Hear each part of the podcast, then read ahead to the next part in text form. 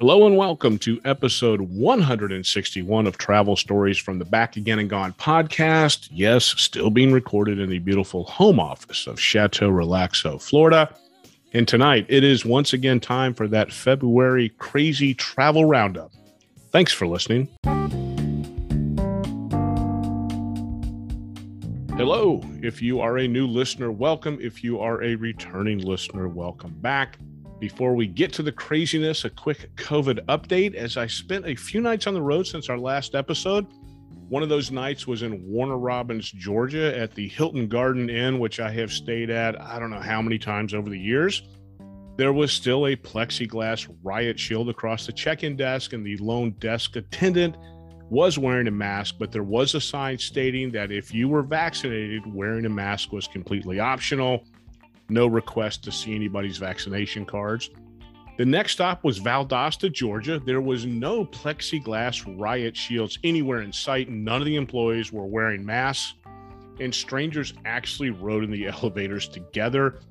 And the difference between Warner Robins and Valdosta, the distance I should say, is probably 120 miles at most. So two very ends of the spectrum when it came to the hotels. But one interesting conversation that I had with the desk clerk, Hank, in Valdosta was about the $10 property credit that Hilton now offers in lieu of their free breakfast. And he went on to tell me that it is for each person in your party. So if you're traveling with two people, that's 20 bucks and it is per day. So when you check in, you've got 10 bucks to grab a $7 Blue Moon beer out of the cooler if you wish, and then possibly have 10 bucks left for breakfast the next day. But we went on to talk about the future of this property credit, and most road warriors despise it. But Hank says it's here to stay. There's no plans to go back to the free breakfast, which is one of the reasons that I enjoy Hilton Garden Inn, is they have a great made-to-order breakfast. But it looks like that property credit is here to stay for quite a while. On to this month's crazy travel roundup. This first story is a guarantee that there will continue to be entries for the monthly crazy roundup in the future. Frontier and Spirit, if you haven't heard this, announced a merger, creating one huge ultra low cost airline. From a podcast content standpoint, this is comedy gold, as this gives existing Spirit customers new routes to display their charm, their craziness, as well as their political and COVID beliefs. From a business development standpoint, this might not be that bad of a thing. Frontier has about 3% of the air travel market. Spirit comes in right around 2%. Individually, neither one of these airlines will be able to take on the big four, but combined, they might, just might, gain a bit of ground on the remaining 95% of the market. No word on who's going to take the lead on this, if it's going to be Frontier or Spirit, but smaller airline mergers are nothing new. Southwest Airlines did the same thing in 2011 when they merged with AirTran, after AirTran and ValueJet merged in 1997 after the huge ValueJet debacle in the Everglades in 1996. Worst case, think of this as a giant discount mall in the sky. I have not rented a car in almost 2 years, so I'd like to think that I am partly responsible for some of the rental car struggles that they seem to be going through. More specifically, Hertz, because that's my rental car of choice.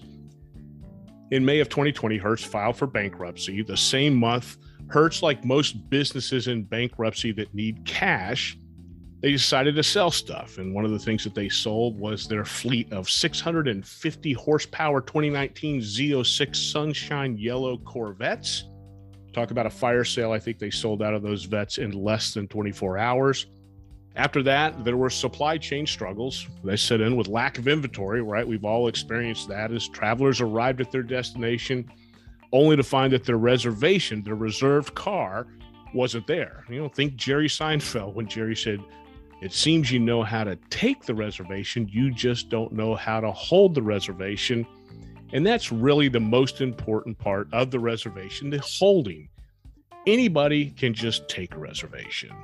And then the struggles expanded as Hertz began filing police reports charging customers with car theft after they had rented cars. And part of this was due to a computer glitch. Customers' credit cards were close to their credit limit.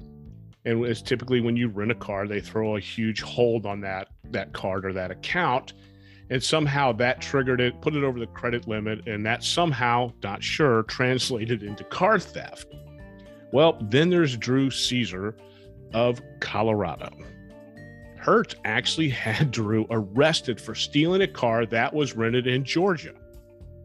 Drew was arrested despite the fact that Drew had never rented from Hertz ever or been to Georgia. So there is a class action suit against Hertz for sending customers to jail for no good reason. Hopefully Drew is part of that suit, but at last count, there was 300 or 400 people in that suit. Earlier in February, View from the Wing posted emergency landing after American Airlines crew member hits erratic passenger with a coffee pot. Here's the 30,000-foot view. An American Airlines flight from LA to Washington National was diverted to Kansas City after an erratic passenger tried to open the first-class aircraft door during flight. Not sure why people try to do this. It's never, ever, ever going to happen.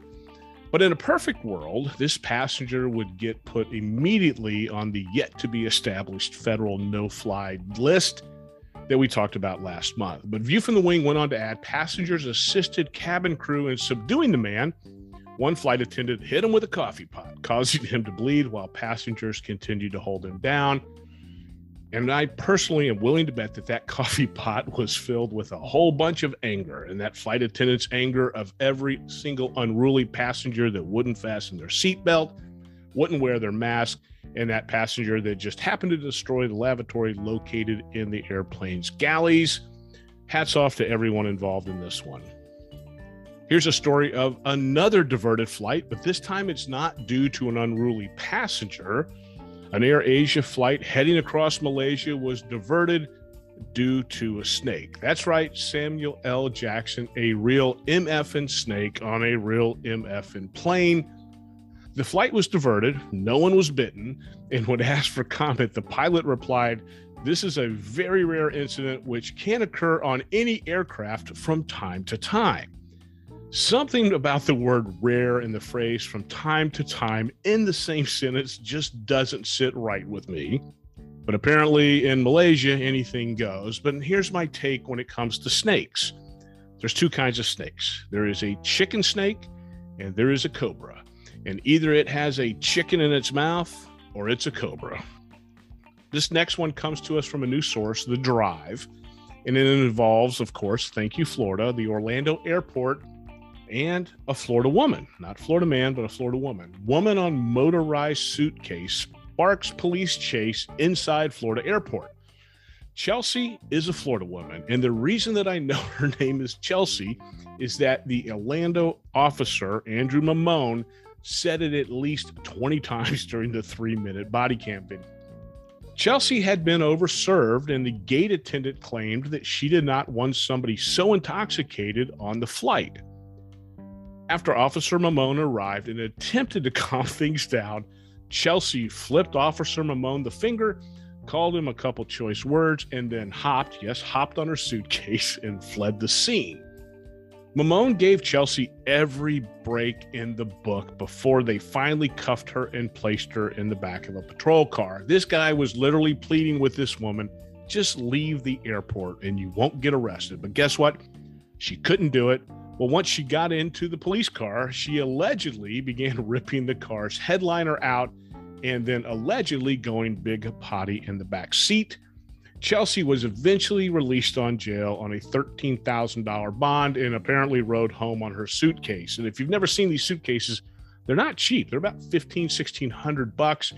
And I'm sure, Mamone, this was the last thing that this guy wanted to deal with this day. I mean, they literally, like I said, was begging for her to just leave the airport. And Chelsea, she couldn't do it. Now, this next story is not completely travel related, but it does involve a travel destination and two other biggies. Drunken, naked brawl breaks out at Disney World in Wild Scene. Thank you, Florida, or possibly thank you, Jersey Shore, after some of the highlights of this one. The evening started with two sisters from New Jersey grabbing dinner at a Disney Springs steakhouse, probably the STK Steakhouse. And if you're ever in Disney Springs and you want a good steak, STK's the place to go. And then they headed over to the Irish pub for drinks. Of course, that would have to be Raglan Road. Well, when the sisters were ready to go back to their off-property hotel, they found that their phone had died. So they summoned a Disney security guard who helped to call them an Uber. So Stuber Uber arrived and refused to take them, saying that they were too drunk. So what did that security guard do next? Is he called the taxi.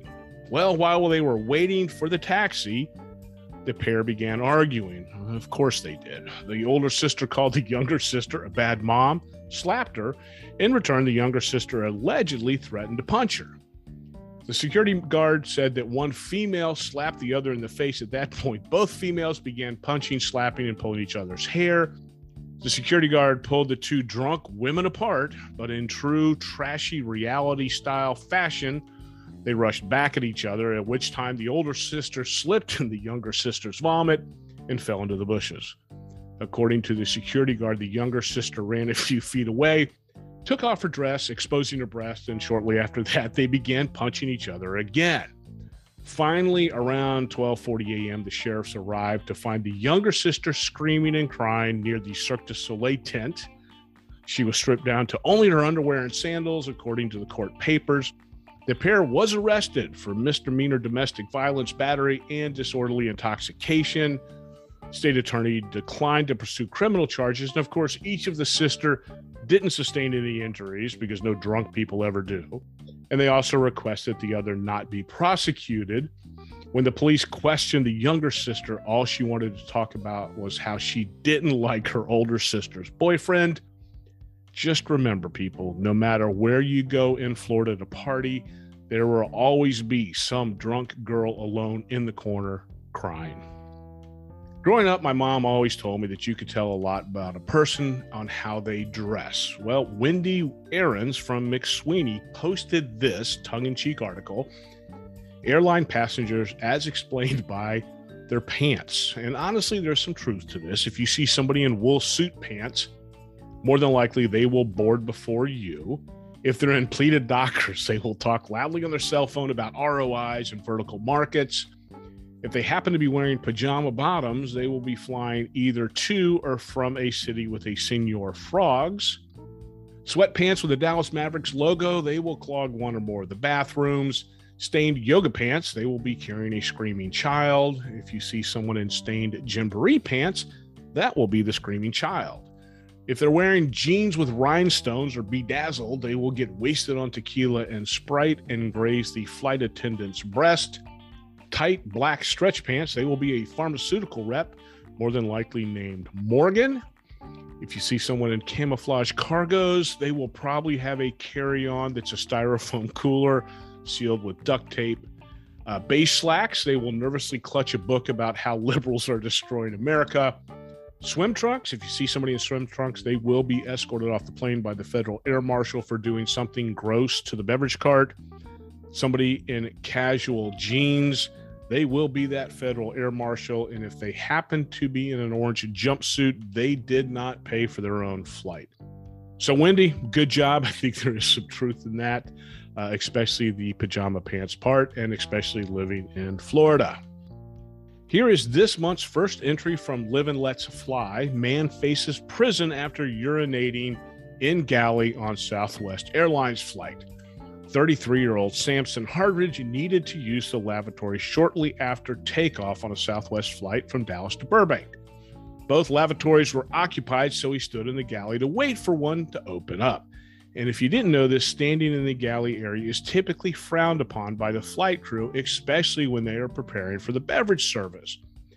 So they asked Hardridge to wait in the aisle. Well, this did not sit too well with Hardridge, so he answered their question by asking his own question to the two female flight attendants, and his question was, "Would you like to see my penis?" Well, as one could guess, they declined, so Hardridge just pulled it out anyway and urinated in the corner of the galley, after which he called the flight attendants dumb bitches, and from there, the flight attendants asked that the plane be diverted immediately, in which time they headed to Albuquerque, and Hardridge was arrested. It's still at this point not clear if he was intoxicated, but Hardridge now faces a maximum fine of $250,000 and a jail sentence of 20 years. Stay tuned. More info on this one to come, I guarantee it. One last entry from Thank You Florida, Dateline Orlando. A drunk man tased and tackled after attacking woman and children at Orlando International Airport. Ryan Martin, age 34, from Yonkers, New York, was at gate 46, and that is the United Terminal. That's not the Southwest Terminal where we saw Chelsea or heard about Chelsea riding her motorized luggage. This is the United Terminal, and at gate 46, this is where this incident unfolded. Officers were called to United Gate 46 for a report of a man who had just hit a woman as well as a United Gate agent. There's a video. There's always a video nowadays, and more often than not, the video is shot in portrait mode. So people, this isn't TikTok. Hold your phone horizontal. Please, please, please. Jessica Smith filmed the close to 8-minute video where Martin can be heard screaming, "Are you effing serious?" while he's inside the gangway prior to the police arriving. Yes, he managed to get the gangway door open. When Martin finally walks into camera view, he shouts, "Nobody touch me," before adding, "I'm going to put on a mother effing show." Well, Martin not only put on a show, he was the star of it after officers deployed a stun gun and popped him multiple times. And all this started when Martin decided to day drink at the airport, and we've talked about this. Well, this manifested into him pushing a woman and a child and finished up with charges of child abuse, disorderly intoxication, domestic violence, battery, as well as resisting an officer with violence. In case you're curious, as we tend to do here in Florida, the passengers in the gate area applauded when the sheriff officers arrived. And today's motto is, remember, Florida, come on vacation, leave on probation. In a recent Points Guy post, they asked the pretty simple question, do business credit cards impact my credit score? And the article went on to sum it up with this. If your business card activity, not just the hard inquiry for opening the account, but the actual account activity is on an ongoing basis, it appears on your personal credit report, it will have the same impact as the rest of your credit cards. No duh. Well, here's my take on business credit cards. I have one. It's safely stowed away someplace in my dresser. Cannot remember the last time I used it. And for all I know, it's probably past its expiration date. The reason I don't use it is that I don't get the points. I'm not sure who does, but it's not me. Now, at my previous company, I didn't travel quite as much. But when I did travel, they did all the reservations. And in the 1990s, early 90s, there was no internet. And booking travel required you to make several phone calls. You had to call the airline. You had to call a hotel. You had to call the rental car company. Or you could just make a single call to a travel agency that handled everything. Well, in my case, I called Betty at headquarters and told her the destination and the dates. And she took care of the reservations. At the end of the month, the company paid the bill, or so I thought they did. And all I had to do was submit an expense report for my daily per diem.